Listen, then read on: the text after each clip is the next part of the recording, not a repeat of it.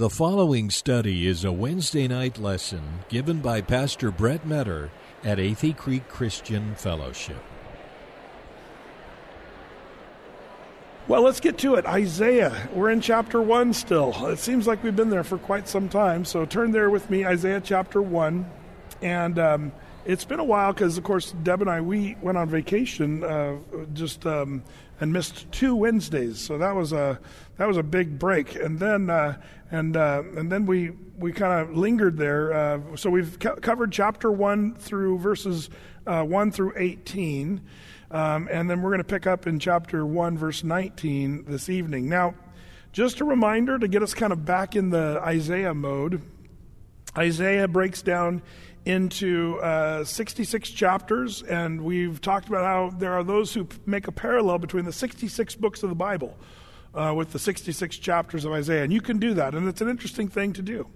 There's also an idea where Isaiah is uh, divided in two distinct sections uh, so much so that some even argue there are different Isaiahs that wrote it. And I don't agree with that Deutero Isaiah or Trito Isaiah theory. If you missed our study previously on that, we, we talked about why I believe there's only one Isaiah that was written at one time. Uh, and, you know, some of the scholarly people say, well, that's foolish. Uh, the first part of Isaiah is very different from the second part of Isaiah. And all I have to say about that is um, I'm not much of a writer. I wish I was better at writing. Um, but uh, I could write something tomorrow that'll sound very different than something I've, I've written, you know, a year ago or something. And, um, and also, he's under the inspiration of the Holy Spirit, so he could change his tone, tenor, verbiage, vocabulary, all he wants, you know, and it's still the Spirit speaking through this prophet. Um, so we talked about that last time. But it's also the beginning of this book, and, and chapter one is sort of this courtroom scene. And God is the judge, um, and um, God seems to also be the, the plaintiff. Uh, and it's a, and, and the defendant is Jer- the Jews and Jerusalem, and um, and it's not going so well. they've they've been worshiping idols and they've done all kind of wickedness, and we saw that in chapters uh, verse one through uh, 17 that they even they're, they're, so bad that they've been worshiping idols and um, they're a sinful nation laden with iniquity isaiah says. And then we saw how um, the lord even said in verses 10 through you know 15 man your worship is an abomination to me. Your prayers aren't even worthwhile. They're, they're a waste of time. Um, when you lift your hands before me i'm going to hide my eyes from you and why is that? It's because, um, you know, God doesn't just wink at sin or coexist with sin. Um, we're called to be a separate people and, uh, and uh, to be washed and cleansed. Now, we landed uh, several weeks ago on verse 18 of chapter 1, which is one of my favorite verses in the whole Bible. Come now, let us reason together. Though your sins be as scarlet, they'll be as white as snow. Though they be red like crimson, they'll be white as wool uh, or they shall be as wool. Um, what a great and glorious truth. And we looked at that a couple Sundays ago, um, uh, how the Lord wants to reason with us. And you know, if God, you know, uh, it, it cracks me up that even says be reasonable because what's reasonable, if you ask me, is that God squish us like the bugs we are. That's reasonable. We're sinful, laden with iniquity, just like the Jews in this chapter, and God would be in his right to judge us. Um, and um, and uh, and yet he says, "Come now, let us reason together. Even though your sins are red like crimson or scarlet, they'll be as white as snow." And we looked at that. We talked about scarlet, the word tolit, uh, which speaks of that worm that is such an amazing picture of our Savior Jesus, who died and shed His blood for us. So that's just kind of a quick reminder of where we are in our study with Isaiah and what, what we've come to. And um, now it seems that verses 19 to the end of this chapter 1, he's going to try to sort of um, reason with them and, and convince them to, uh, to turn from their wicked ways. And, um, and he even sort of gives them some hope uh, that, that I think is worth noting. So let's take a look. It's Isaiah chapter 1, verse 19. It says, If you be willing and obedient, you shall eat the good of the land. But if you refuse and rebel, you shall be devoured with the sword, for the mouth of the Lord hath spoken it. Verse 21 How is the faithful city become a harlot? it was full of judgment. Righteousness lodged in it, but now murderers. Thy silver is become dross, thy wine mixed with water. Thy princes are rebellious and companions of thieves. Every one loveth gifts and follows after rewards. They judge not the fatherless, neither doth the cause of the widow come to them. Now, this is the Lord again indicting them for their sinful, idolatrous, evil, wicked ways. You know, there's so much that he says here. You know, he, he says you've, you've rebelled, and the Lord's going to destroy you if you continue in your rebellious attitude. Um, verse 20 is, is a fearful verse. Um, this is why we have a healthy fear of God.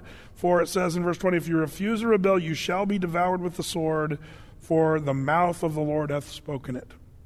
Uh, reminds me of the mouth of the Lord when he returns. He's going to have a sword coming out of his mouth that's going to devour. Like this imagery is very common in the Bible.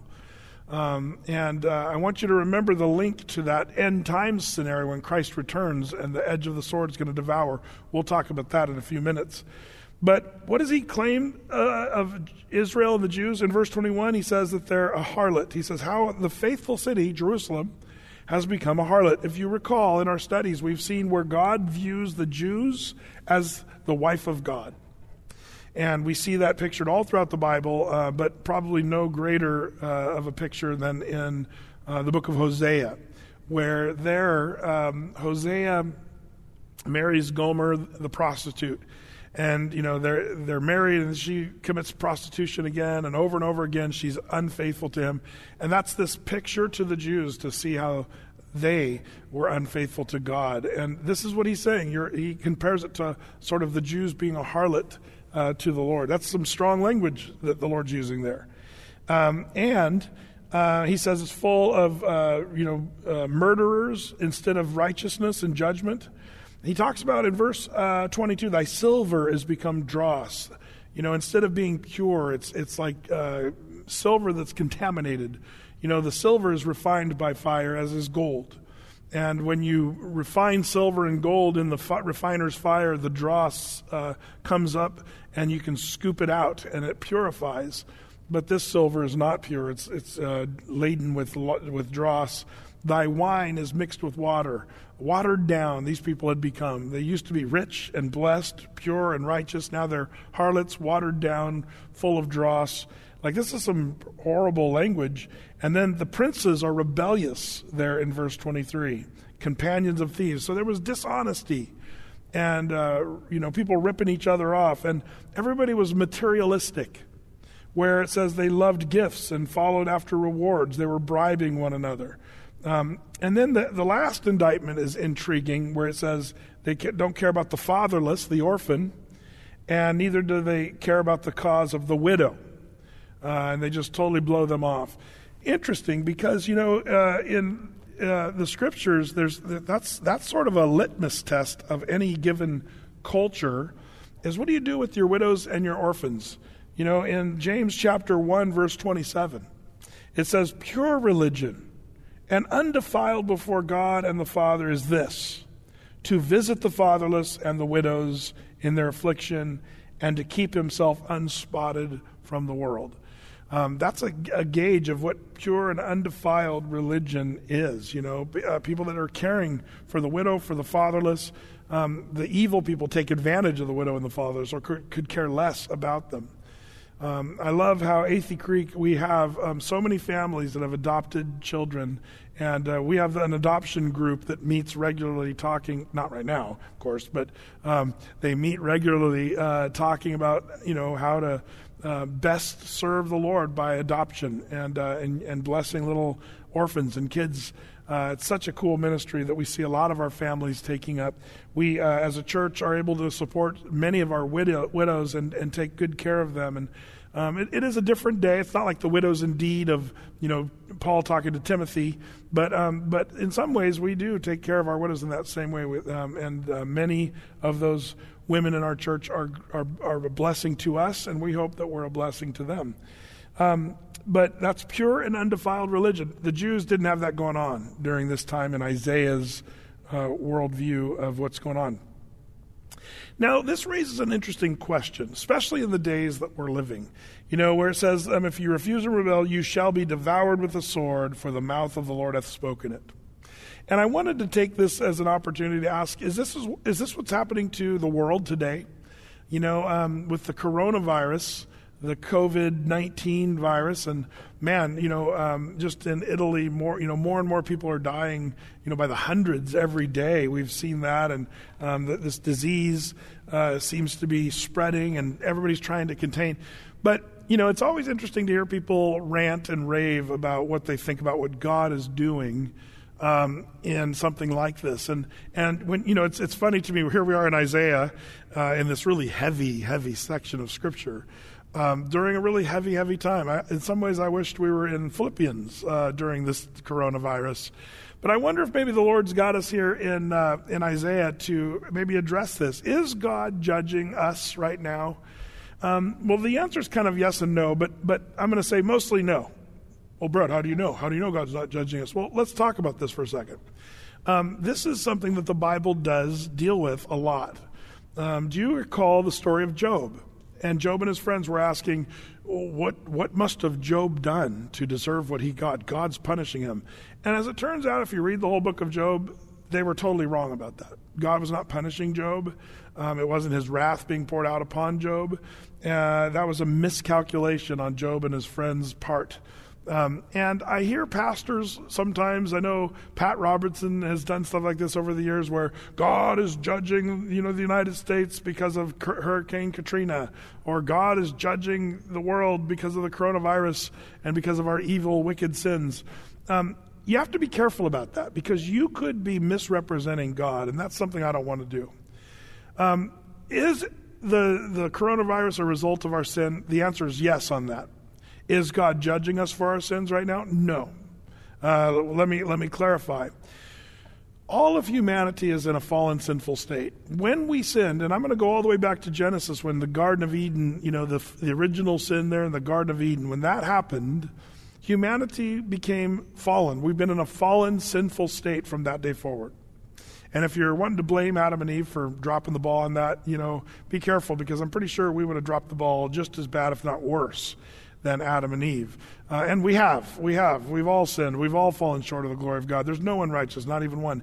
When we entered into that sinful realm, the world became fallen. And that's where disease, that's where work and pain in childbirth, that's where thorns and death uh, became real. Um, you know, when, when uh, God said, The day you eat of this stuff is the day you're going to die. Die in sin, ultimate sin and death uh, Satan said, If you eat this, you will not die. And, and it's interesting. He was just playing with a little bit of words there because Adam and Eve didn't die right there as soon as they ate the, the fruit. Satan almost seems to be right for a second. Until you realize the death God was talking about is the death we're experiencing right now with the coronavirus around the world. It's just the result of being a, a, a fallen, sinful people. But here's where I think we make some huge miscalculations and, and really dangerous misrepresentations of, of God is say the people of the world are being judged by God. So that what that sort of implies is everybody that got the coronavirus is did something really evil to deserve that. And the people that have died, hmm, wonder what they did. And, and really, that's the, the mistake that um, people make all the time. And Jesus had to deal with this, this, question all the time. I'm sort of reminded, in fact, why don't you grab your Bible and hold your finger in Isaiah chapter 1 and go with me to Luke chapter 13. Uh, because in Luke chapter 13, um, uh, there were those um, that would say, you know, certain sins are, are the reasons why bad things happen to people because they, they must have sinned. And there was this misnomer oh, they must have done something really wrong to deserve this. And Jesus is correcting a wrong worldview. Um, and that is uh, here in Luke chapter 13, Jesus refers to kind of two events. And it's interesting because we don't know too much about these two events. We just know people died in these events. But in Luke chapter 13, verses 1 through 5, we read of those two events. It says in Luke 13 1, there were present at that season some, some that told him of the Galileans whose blood Pilate had mingled with their sacrifices. Um, so, you know, there was a uh, Pontius Pilate and the Romans slaughtered some Galileans. And Jesus answered and said to them, Suppose ye that these Galileans were sinners above all the Galileans because they suffered such things? He's saying, Do you think the reason that that happened to them is because they were sinners above other people in Galilee? Um, and he goes on and says, I tell you, no. But except you repent, you shall likewise perish. Unless you, you repent of your sin, you're going to die like everybody else. Look at verse 4. Or those 18 upon whom the tower of Siloam fell and slew them. Think ye that they were sinners above all men that dwelt in Jerusalem? I tell you, no. But except you repent, you shall likewise perish. Um, those that were killed by the Roman troops and those that died when the tower fell upon them, you know, the, the Romans, you could say, well, the Romans slaughtered them. But the tower falling was sort of this arbitrary, man, what a coincidence. The tower fell right when those 18 people were walking underneath it and they got crushed. Um, um, but, you know, the point is those that were killed by the Romans, those that were crushed by the tower, they could have been upstanding citizens. Um, but in the you know in that vertical dimension, you know, in their relationship to God, none of them were in, innocent. The same is true for us. Jesus is saying, instead of asking me why God, you know, why why a good God allows this catastrophic stuff happening to these poor people, um, you should be asking why your own blood wasn't spilled by the Romans, or why you weren't crushed. Why were you not crushed by the tower? Um, that's the better question. We all deserve death and punishment and hell. So it's a mistake to say we believe God's wrath is being poured out by the coronavirus, um, especially if we're saying on those that are getting it versus those that aren't.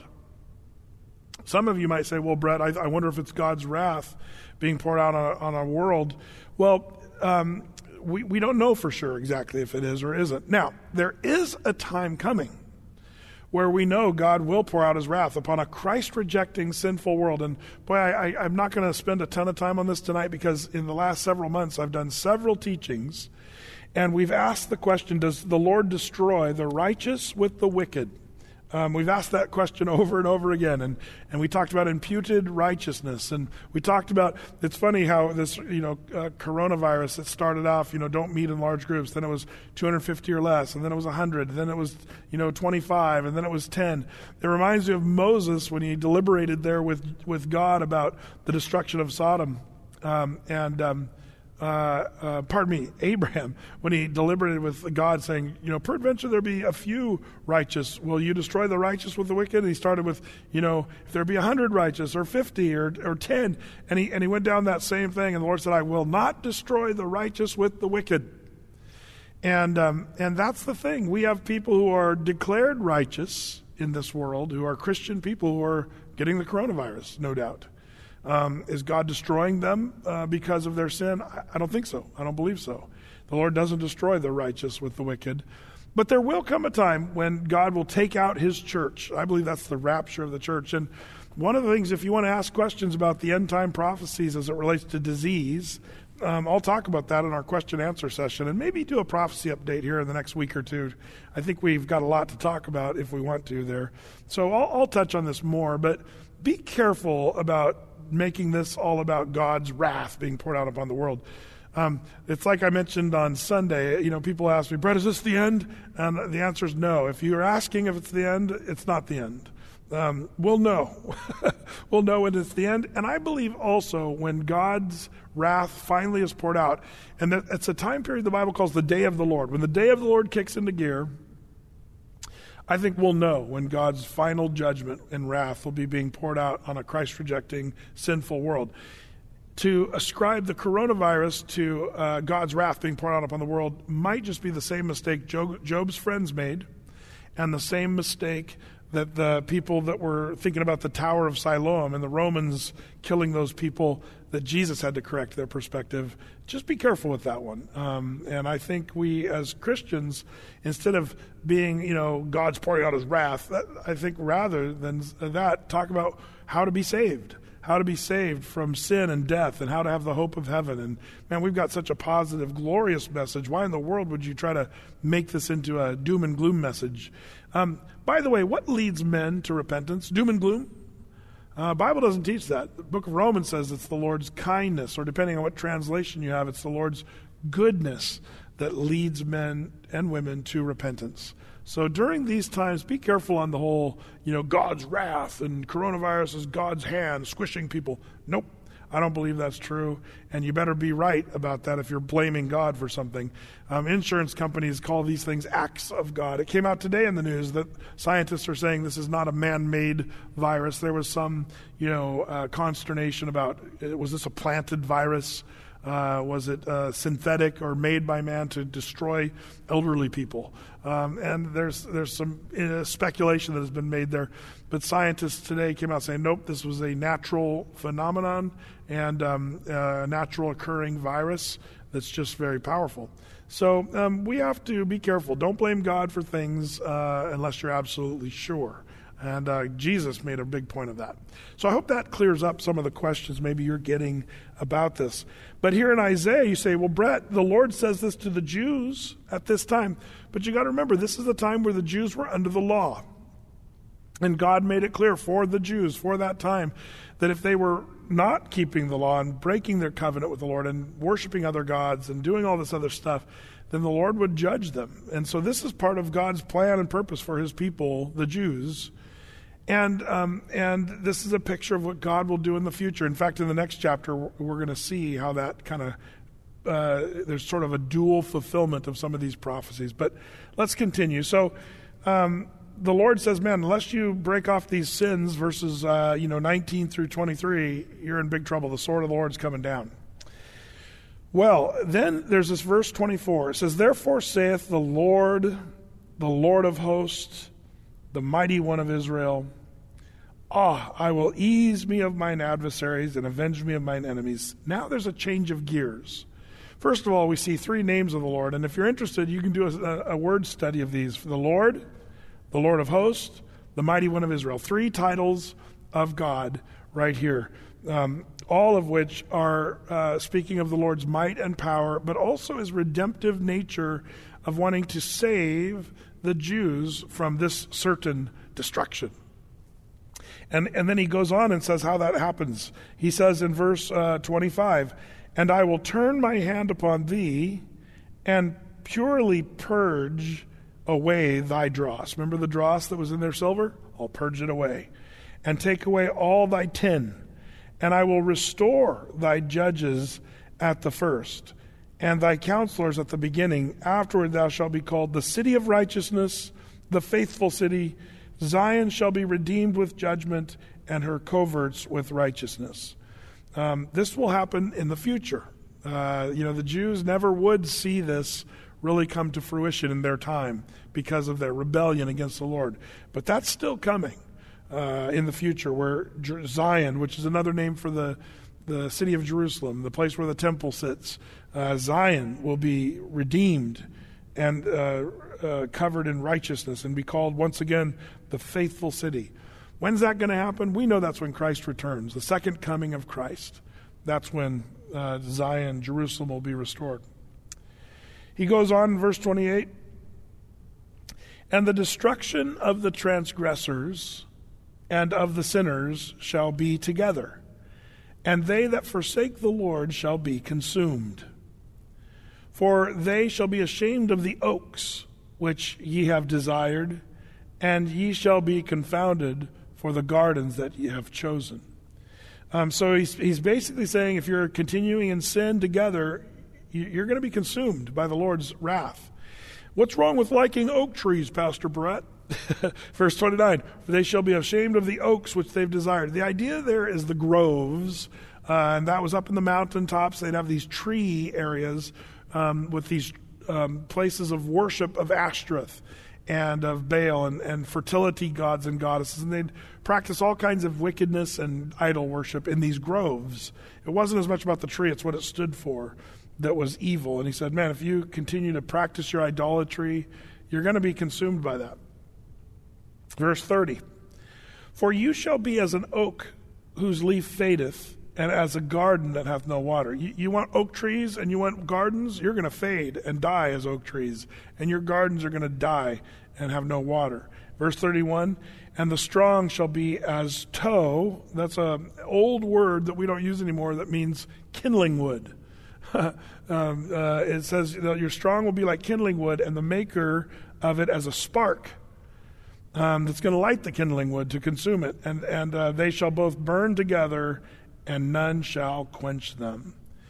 You know the idea of tinder or kindling wood, where the light is going to, you know, the Lord's going to spark and it's going to light and be consumed. That's what's going to happen um, to this world um, that that rejects Christ, that rejects God. Now, in chapter 2, we have Isaiah sort of, um, you know, um, starting to speak in prophetic sort of ways. Um, and this is interesting because um, one of the things the Bible does is what we call a dual fulfillment, sometimes even a, um, a third fulfillment of prophecy. It's almost like in, in Isaiah, Daniel, other places, there are um, the prophets that speak a word, and there's like a local, um, immediate uh, application to that prophecy. But then there's also, um, like the prophet, his gaze goes beyond the current situation and goes past into the future and even the very end of all things. And that's what the Bible does over and over again. And this is where confusion often lies. And, and the preterist or those that uh, try to say, well, the, all the Bible prophecies fulfilled, nothing's in the future, they only see the first level of prophecy. They don't see past into the future. Um, for example, the, the, the, preterist would say that Matthew 24 is Jesus' description of what happened in AD 70 when uh, Jerusalem was sacked by Titus the general, uh, when the Romans conquered Jerusalem. I believe that that was, in fact, partially a description of that. But if you read the account that Jesus says, it's not just a city and it's not just a country. There's a global implication of, of Matthew 24 and a worldwide sort of uh, representation. AD 70 had nothing to do with the rest of the world. It only had to do with Jerusalem and Israel and the Jews. Um, so Matthew 24 is one of those where the gaze goes beyond, uh, you know, AD 70. Um, Daniel talks about Antiochus Epiphanes, this coming world leader that came during his time, um, you know, uh, or I should say after his time, when the Medes and the Persians, uh, and then the Greeks, and then after the Greeks, you know, the the, um, the, this guy named Antiochus Epiphanes came, who was sort of a picture of the Antichrist. And the, Daniel talks about him, how he would defile the temple in Jerusalem and set himself up to be worshiped in the temple.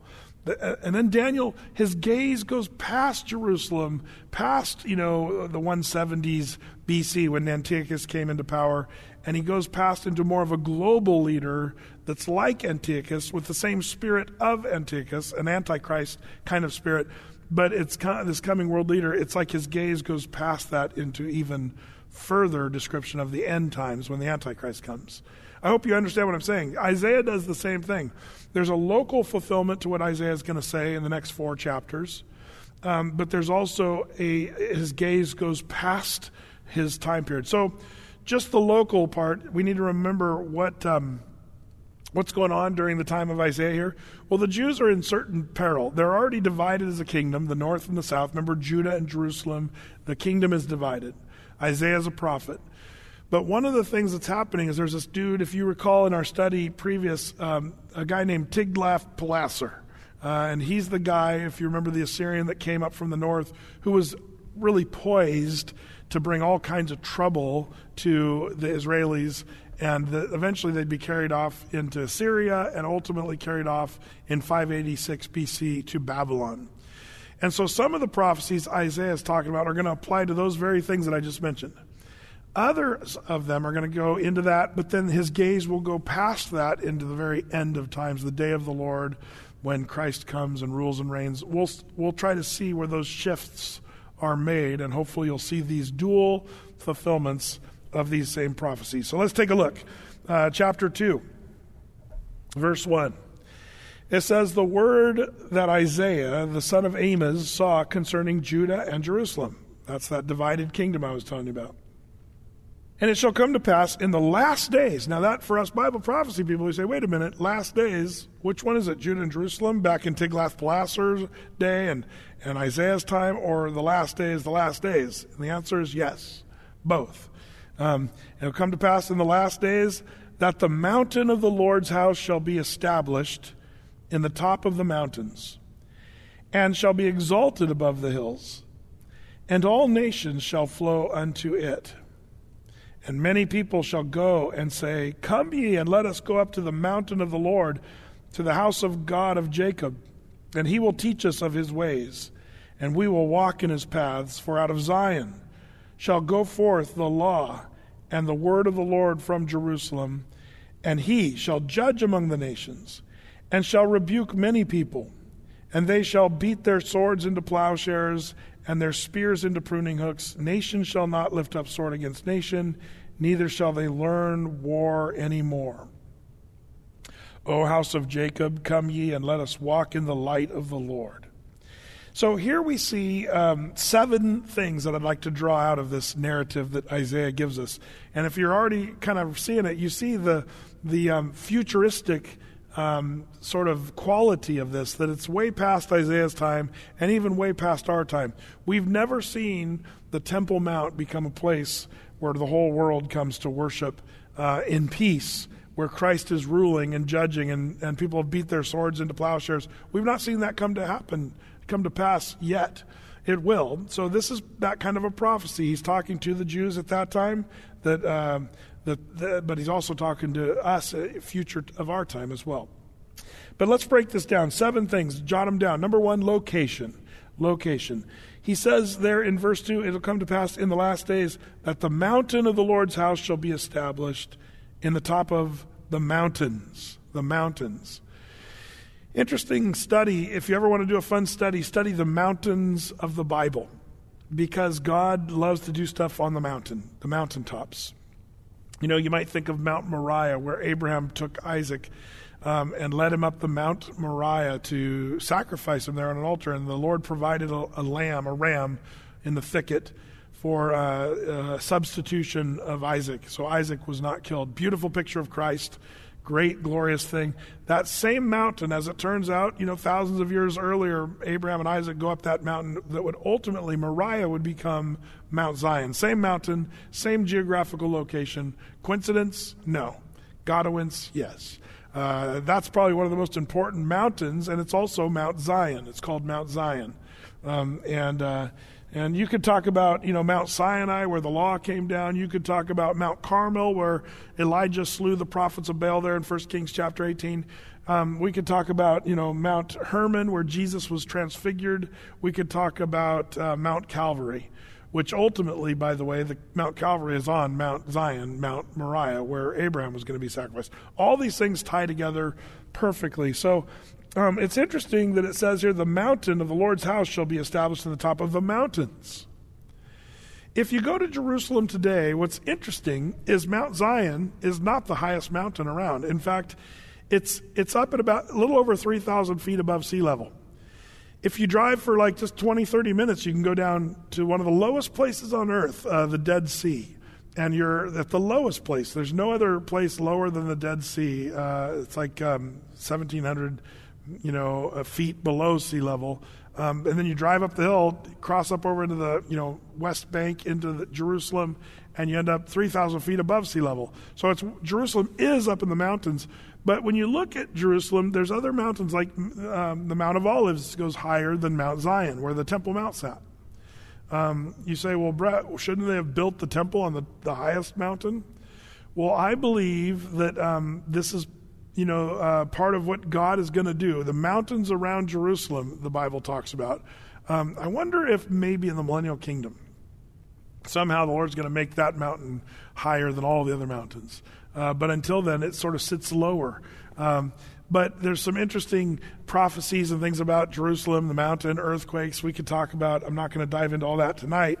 But um, the mountain of Mount Zion is perhaps the most important mountain in all the world because that's where ultimately Christ is going to come and reign. And maybe even if it's not alti- you know, altitude or elevation, you see, that's the second thing. Number one, I talked about location, the mountain.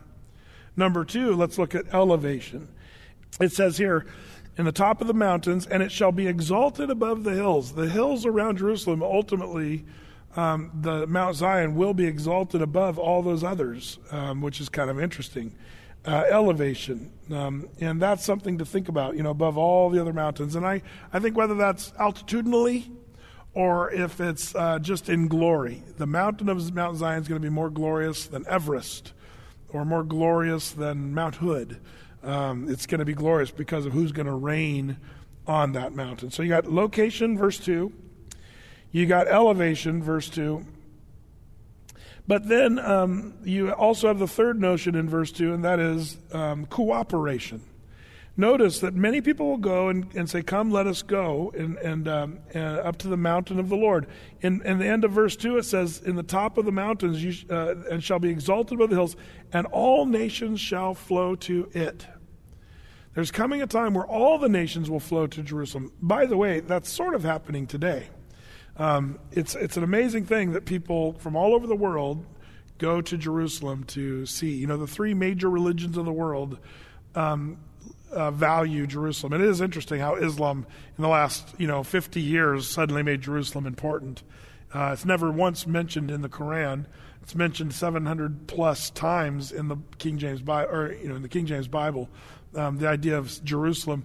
But you know, it's the third most holy site in Islam. Um, uh, you know, and and um, and of course in Christianity, Jerusalem's important because of the Bible narrative, along with Jesus dying on the cross in uh, in um, Jerusalem. So eh, you know, there's people gathering from all over the world to uh, see Jerusalem, and they're doing that. You know, except for not not too many now because of coronavirus. Um, that's I've heard tourism is uh, virtually a standstill uh, in Israel. Probably a great time to tour there right now if you could, but you can't. But eventually, all nations will flood into Jerusalem. Jerusalem is the epicenter. Man, I hope you understand that if you want to know Bible prophecy, you got to start there. You got to understand that Jerusalem is the epicenter of all Bible prophecy. Israel, the nation, is the nation to keep an eye on. It's the timepiece. It's the it's the litmus test. It's the gauge to know what's going on. Keep your eye on Israel and uh, that's important. But it says here that eventually that all the nations will come, cooperation, coming together to worship. That's going to be when Jesus rules and reigns from Jerusalem. So you have cooperation. Then number four, you have instruction. It says uh, in the middle of verse three, and he will teach us of his ways, and we will walk in his paths. Boy, won't that be something when Jesus instructs the world how to live? Some of you might, boy, that'll be great. Guess what? We have that right now. We have the Bible. We have Jesus' instructions of what we're supposed to do. Praise the Lord. We're ahead of the game because we have Christ's instruction. But all of his word will be enforced and taught during that time when he rules and reigns. So you have instruction. Then you have correction there, number five. It's in verse 4. He shall judge among the nations and shall rebuke many people. Before all this can happen, he's going to judge and rebuke all the nations and the people, particularly those that are evil and contrary to the Lord. Um, and then, number six, you have transformation. They, verse 4, middle part, shall beat their swords into plowshares, their spears into pruning hooks. Nation shall not lift up sword against nation, neither shall they learn war any more. Um, now, I always like to bring this up because it's it's a fascination to me. The United Nations has a wall outside of their building, the United Nations building, the UN, that um, has a quote of Scripture. Isn't that wonderful that the United Nations is such a biblical entity that they respect the Bible, and it makes me so happy inside. Not really, um, but but they they actually uh, do have this verse. But but you want to know what's funny about this? Is they only put on the wall outside of the UN building the second part of verse 4. They don't quote the whole verse. They start in the middle of verse where it says, And they shall beat their swords into plowshares, their spears into pruning hooks. Nation shall not lift up sword against nation, neither shall they learn war anymore. And they claim that as their verse. What, what, what are they saying? They're saying the United Nations is going to do that. They're going to be the one to make people beat their swords into plowshares and their, you know, their spears into pruning hooks it's all going to be peace and love and you know uh, that utopian Star Trek sort of um, you know uh, uh, agreement between all peoples and having peace because of the United Nations. Not going to happen. That's not going to happen. The UN is not the one that's going to do that. Why do we know that? Because they didn't quote the first part of verse 4. They left it out. The first part says, And he, God, shall judge among the nations and shall rebuke many people. Then people are going to beat their swords. See, they're missing the main point. The main point is God's going to bring in everlasting peace and security. By the way, there's Christian people, and I believe they're good, well meaning Christians, who somehow think that they're the ones who are going to usher in the kingdom of God. That they're the ones who are going to uh, be the ones to make people live peacefully and ultimately prepare the way for the kingdom. And it's a dominion theology or kingdom now theology where we are going to usher in the kingdom. That's not going to happen. Bible says things are going to get a lot worse before they get better. And the, the uh, dominion theology or the kingdom now says we have to make things really good, elect Christian officials, and you know bring in this peaceful utopia and, and pave the way so that the Lord can come with, uh, uh, with us and rule and reign. That's, that's not going to happen. The Bible says it's going to be worse. And um, ask Jesus, Matthew 24, what is the end of the world going to be like? And Jesus said, wars, rumors of war, earthquakes in diverse places, and pestilence. There's going to be disease uh, out of control. There's going to be plagues, even like biblical plagues, are going to be seen in the last days, all of which we're seeing right now. Um, and so when I see the plagues and the disease and stuff happening, it makes me long for when Christ comes and sets everything right. And I'm excited about that. To me, these are signs of the times that we're living in. Um, and so that's back to the question of what's the Lord doing with the coronavirus? Maybe it's just one of those birth pangs that Jesus talked about in Matthew 24. It's like a woman with travail and labor, same with 1 Thessalonians 5, where Paul talked about the last days, that um, maybe this is just a giant contraction before Christ comes. So I think we're going to have pain and contractions, earthquakes, wars, rumors of wars. It's going to get worse before it get better, gets better. Um, some of my Christian brothers think I'm a doom and gloomer for saying that. But I like to think of myself as a biblical literalist. I take the Bible for what it says. And the Bible says it's going to get worse before it gets better. And it says that over and over again. And it's shaken out that way, as it turns out. It'd be hard to uh, defend right now saying that, man, everything's getting so much better in this world. I have, I have, pastor friends who are actually saying that. They're trying to say that things are getting better today. Um, but I, I, would have a hard time with a serious face trying to make that point. Um, but be that as it may, as Christians, rather than doom and gloom, we are excited about Christ's return. Boom and zoom, the rapture of the church, and then Christ coming, ultimately uh, ruling and reigning and bringing in everlasting righteousness. You see, that's the thing. Uh, number one, location, the mountain of Israel. Number two, elevation. It's above all other mountains. Number three, cooperation. Ultimately, un, uh, the unity that we long for in the world is going to only take place when Christ is seated upon the throne. And then you have instruction, where the Jesus will teach us to walk in his paths, and his ways. Um, and then we have correction. He will judge the nations. And then transformation, beating our you know, swords into plowshares, our spears into pruning hooks. Um, and then one more, seven, invitation. Uh, after he does that, he invites us in verse 5. O house of Jacob, come ye, let us walk in the light of the Lord. What a great and glorious invitation that is, that we're asked to walk in the light. One of the things I love about Jesus is um, that he's the, the, the one who's the light of the world. We live in a dark time um, and I hope that when, you're going through these dark days and maybe feeling a little bit isolated in your house, locked up and a little depressed, man, turn on the light switch. Just worship Jesus Christ. Put on Jesus music in your house. Read Jesus scriptures in your Bible. Um, light a candle in your house and remember that Jesus is the light of the world. You just remember that, man, uh, we are not children of the darkness, but we're children of the day, children of the light. And we've been invited to walk in the light as He is in the light. And then we have fellowship one with another. Like, uh, what a glorious thing as Christians to be walkers in the light. I love that, verse 5. I've marked that verse as one of the great scriptures. Well, that's what's going to happen. Well, he continues in verse 6 Therefore, thou hast forsaken thy people, the house of Jacob, because they have replenished from the east and are soothsayers like the Philistines and they please themselves in the children of strangers. Their land is also full of silver and gold, neither is there any end to their treasures. Their land is also full of horses, neither is there any end of chariots. Their land is also full of idols, and they worship the work of their own hands, that which their own fingers have made. And the mean man boweth down, and the great man humbleth himself. But therefore, forgive them not. They bow down. The, the, the strongest of men bow down before these um, idols that they made with their own fingers and their own hands.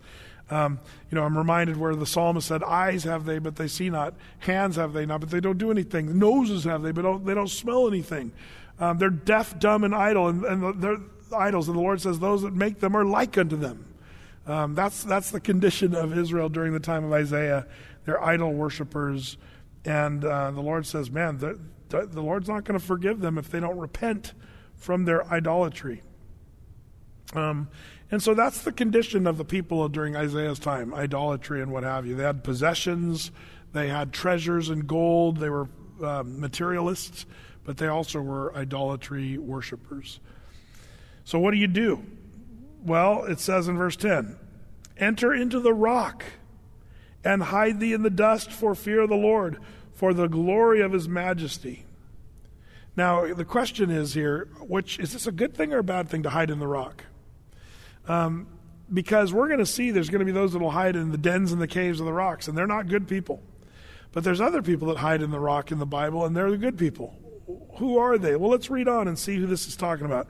He's saying, Enter into the rock, or hide in the rock, hide in the dust for fear of the Lord, verse 10, and for the glory of his majesty. The lofty looks of a man of man shall be humbled, and the haughtiness of men shall be bowed down, and the Lord alone shall be exalted in that day.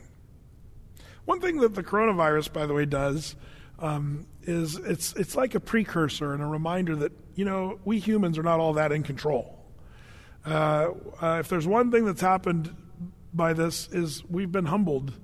You know, with all of our technology and all of our science and medicine, you'd think we'd kind of be on this by now. You know, we've solved so many problems and, and we we think of ourselves as pretty amazing and you'll hear people about the human spirit and the human ingenuity and we are the world and all this stuff. But right now, uh, we're reminded we don't have a clue. And, and one little tiny microscopic bug makes us all stow away in our houses. Um, that's an amazing thing, how, how frail we as humans really are. And, and, and if you didn't believe in a merciful, compassionate God, it'd be horrifying. But because God is in control, we Christians say, hey, you know, no big deal. We trust the Lord. Um, we can put our trust in God, and He loves us, and He's got a plan for us. And even if we die, uh, we get to go to heaven to be with the Lord. You know, it's not a big deal for us. The world right now, they're being humbled because nobody's got the vaccine, you know, yet. And uh, this is just a little reminder that we're not as in control of things as we like to think we are. But the lofty man, the haughty man, is going to be bowed down before the Lord. Verse 11, last part of verse 11, the Lord alone shall be exalted in that day. For verse 12, in the day of the Lord, that's that phrase you should be familiar with. Isaiah employs it often. That means when the Lord intervenes into humanity officially. The day of the Lord, uh, verse 12, the Lord of hosts shall be upon everyone that is proud and lofty, and upon everyone that is lifted up, and he shall be brought low. And upon all the cedars of Lebanon that are high and lifted up, and upon the oaks of Bashan and upon the, all the high mountains, upon all the uh, hills that are lifted up, and upon every high tower, upon every fenced wall, and upon all the ships of Tarshish, and upon all the pleasant pictures or the arts. All the loftiness of man, verse 17, shall be bowed down, and the haughtiness of men shall be made low, and the Lord alone shall be exalted in that day, and the idols shall be utterly abolished. You know, um, again, this coronavirus, see, we see our frailty, and this is just a tiny little blip on the screen, I think, compared to when the day of the Lord kicks into gear. And um, again, if you're a Christian, should we be afraid and should we get storing up and building bunkers um, and stowing away, you know, treasures and getting our guns and ready to shoot anybody that wants our Cheerios? This is one of those things where I believe this is all going to come down in its fullest. We're not even going to be here. Um, the Bible says that um, he does not destroy the righteous with the wicked. And he's going to take his, his righteous people, people who are imputed righteous, guaranteed righteousness, through the cross of Christ. We get to go home and be with the Lord. That's why it says, comfort one another with these words. Uh, 1 Thessalonians 4 and 5. For those who are alive and remain shall be caught up and taken up into the air to meet him in the air. Will be taken up out of here. Just like Lot was taken out of Sodom and Gomorrah before the fire and brimstone fell, he was saved. Just like Enoch was lifted up to heaven before the flood came down and destroyed the world, so too the Lord is going to take his people up out, the church of Jesus Christ. That's called the rapture. Well, Brett, I think the rapture, the word rapture is not even in the Bible. That's what people like to say. That's just not really honest. The word rapture is there if you have a Latin translation, the Latin Vulgate uh, of the Bible, and that's why people call it the rapture. Um, but you could call it the harpazo if you want. That's the Greek word, which means to be caught up. Uh, the English translation says to be caught up. Call it whatever you want rapture, harpazo, caught up. But we're going to be caught up to be in the air with the Lord. 1 Thessalonians chapter 4, read it, know it. It's, it's before rapture before wrath. That's what's going to that's what's going to happen. That's why you and I as Christians should not be given over to that spirit of fear, but of power and love and a sound mind, because Christ loves us and He's going to take His church out before all this comes down. Well, this is what Isaiah is saying to his people because they're literally in idolatry. But you also sense that his gaze goes past the Jews of 586 BC and goes all the way into uh, future times, even our future. Well, let's finish up verse 19. It says, And they shall go into the holes of the rocks and into the caves of the earth for fear of the Lord and for the glory of his majesty when he ariseth to, to shake terribly the earth. Had a big earthquake uh, just just a few hours back in, in Utah. If you haven't watched the news, five point seven, I think, on the Richter scale, big one. Um, but there's going to be a huge earthquake. The Bible says it's it's the big one that's coming during the tribulation period. And interesting um, language here in verse 19. And some of you Bible students recognize this. You're like, hey, this sounds familiar. They'll go into the holes of the rocks, to the caves of the earth for fear of the Lord. When do we see that happening? Again, Isaiah's gaze is going way into the future, even past our future. And I'll, I'll read you where we see similar uh, language of the wrath of God. Is Revelation 6, verses 15 through 17 says this. It says, And the kings of the earth, the great men and the rich men and the chief captains, this is, by the way, during the tribulation period, after the rapture of the church, we're taken out, then the wrath of God's poured out. And it says, the kings of the earth, the great men, the rich men, the chief captains, the mighty men, every bondman, the slaves, and every free man hid themselves in dens in the rocks and mountains, and said to the mountains and rocks, Fall on us, and hide us from the face of him that sitteth upon the throne, and from the wrath of the Lamb. For great day of his wrath has come, and who shall be able to stand? The answer no one. That's coming. That day of his wrath is coming. And Isaiah is sort of giving us that foreshadowing and that, that mentioning of that. It's going to happen. The earth is going to, people are going to go to the rocks and the dens hiding, sort of like the Taliban there in Afghanistan, hiding in caves and dens as they have for these many years. You know, it's, it's an interesting thing that happens when the world goes wacko. Uh, people have to get away. And we can kind of just get a small taste of that with this coronavirus thing. That's, that's like uh, nothing compared to what's going to happen. Well, verse 20 In that day a man shall cast his idols of silver and his idols of gold, which they made, each one for himself to worship, to the moles and to the bats. They're going to cast them away. Um, to go into the clefts of the rocks and the tops of the ragged rocks for fear of the Lord and for the glory of his majesty when he ariseth to shake terribly the earth. Cease ye from men in other words, don't look to man on this one, is the idea there. Cease ye from man, whose breath is in his nostrils, for wherein is, is he to be accounted of? Where's he going to be when things come down? Don't put your trust in man, but he's not going to be around when things really come down. That's what Isaiah is saying. Good word for us tonight, wouldn't you say? Um, that we don't put our trust in horses and chariots, we put our trust in the Lord, like the psalmist said. And tonight, as we uh, study Isaiah chapter 1, I was hoping to get into chapter 2 and 3, but we only got into chapter 2 tonight. But um, man, how appropriate it is, uh, really, even though Isaiah is kind of doom and gloom, even the doom and gloom pastor, uh, passages of Scripture make me think of the glory of God and the hope that we have in heaven and the, the fact that we're not numbered among, if you're a Christian, if you've accepted Christ, you're not numbered among these people who are wretched idol worshippers. You are set apart from them. You've been called out from them as a Christian. Your sins have been forgiven, and you are beloved of God, and you have the hope of heaven. So when you start thinking, is God judging the world? He's going to. Well, should we be afraid? Nope. We're not to be given over to that spirit of fear, First, uh, 2 Timothy 1 7, but of power and love and a sound mind. How can we do that? Well, 1 Thessalonians 4 and 5. Comfort one another with these words, that we're not appointed unto wrath. That's what it says, 1 Thessalonians chapter 5. We're appointed to obtain salvation through Jesus Christ.